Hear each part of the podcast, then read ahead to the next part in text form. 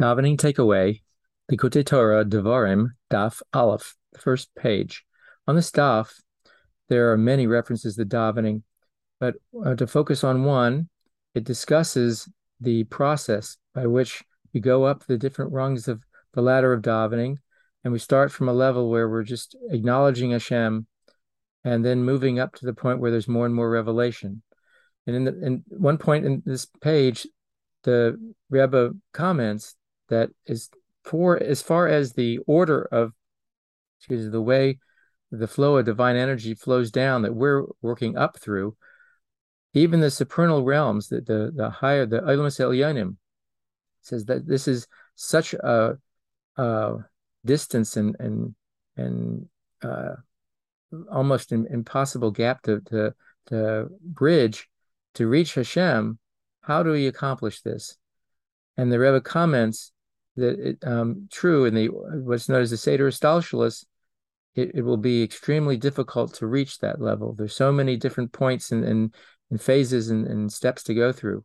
However, in this world that we live in, there is a concept of tshuva and maisim tovim, and tshuva and maisim tovim can then bridge immediately and jump straight to the essence of Hashem.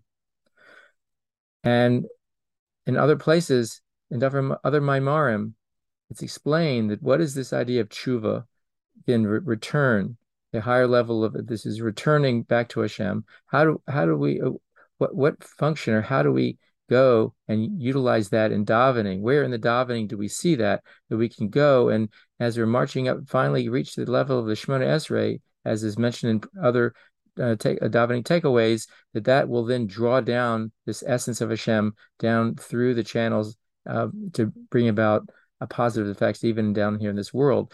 What what is this level of tshuva? Where and and what's the mechanism to be able to get to that point?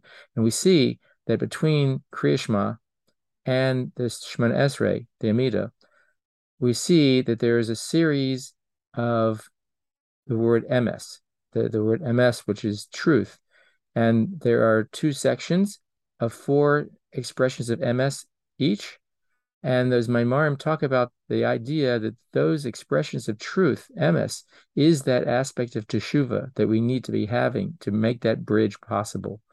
And it goes through, uh, the, these other Maamarim go in great detail explaining the connection between the ultimate um, geula, which is is uh, redemption, the idea of revelation of Hashem in in, in the essential form in davening we accomplish these things to reach the Shemona Esrei through meditating. There were four expressions of Geula in, in Egypt, Parshas Va'era, and those four aspects represent the four letter name uh, letter name of Hashem. It also represents four levels of Teshuvah, and those are expressed throughout the different parts we have. There's a set of four, and then another set of four, and maybe in, in, another time we, we could go through and, and go much deeper, but at least realize that when we say truth, we're talking about the truth of Hashem and realizing where we stand in truth, whether it be in the mitzvahs, the the uh, fulfilling the uh, by avoiding the, the prohibitions that we can, should not do through the mitzvahs we should do and do do uh, do accomplish through the Torah learning we do and various levels of that and how we can honestly say that we are now realigning ourselves to make ourselves completely in line with all the uh, all those aspects. And moving forward with those that that conclusion that decision of teshuva which can happen in a second and the Maimon even mentions you know that that it's this aspect of teshuva can happen in a flash of a moment I feel a low erif ayin. That level of truth that we can align with, that will uh, allow us then to be in a mental and, and spiritual state that we can now draw down that essence of Hashem down through in the Shemona Esrei.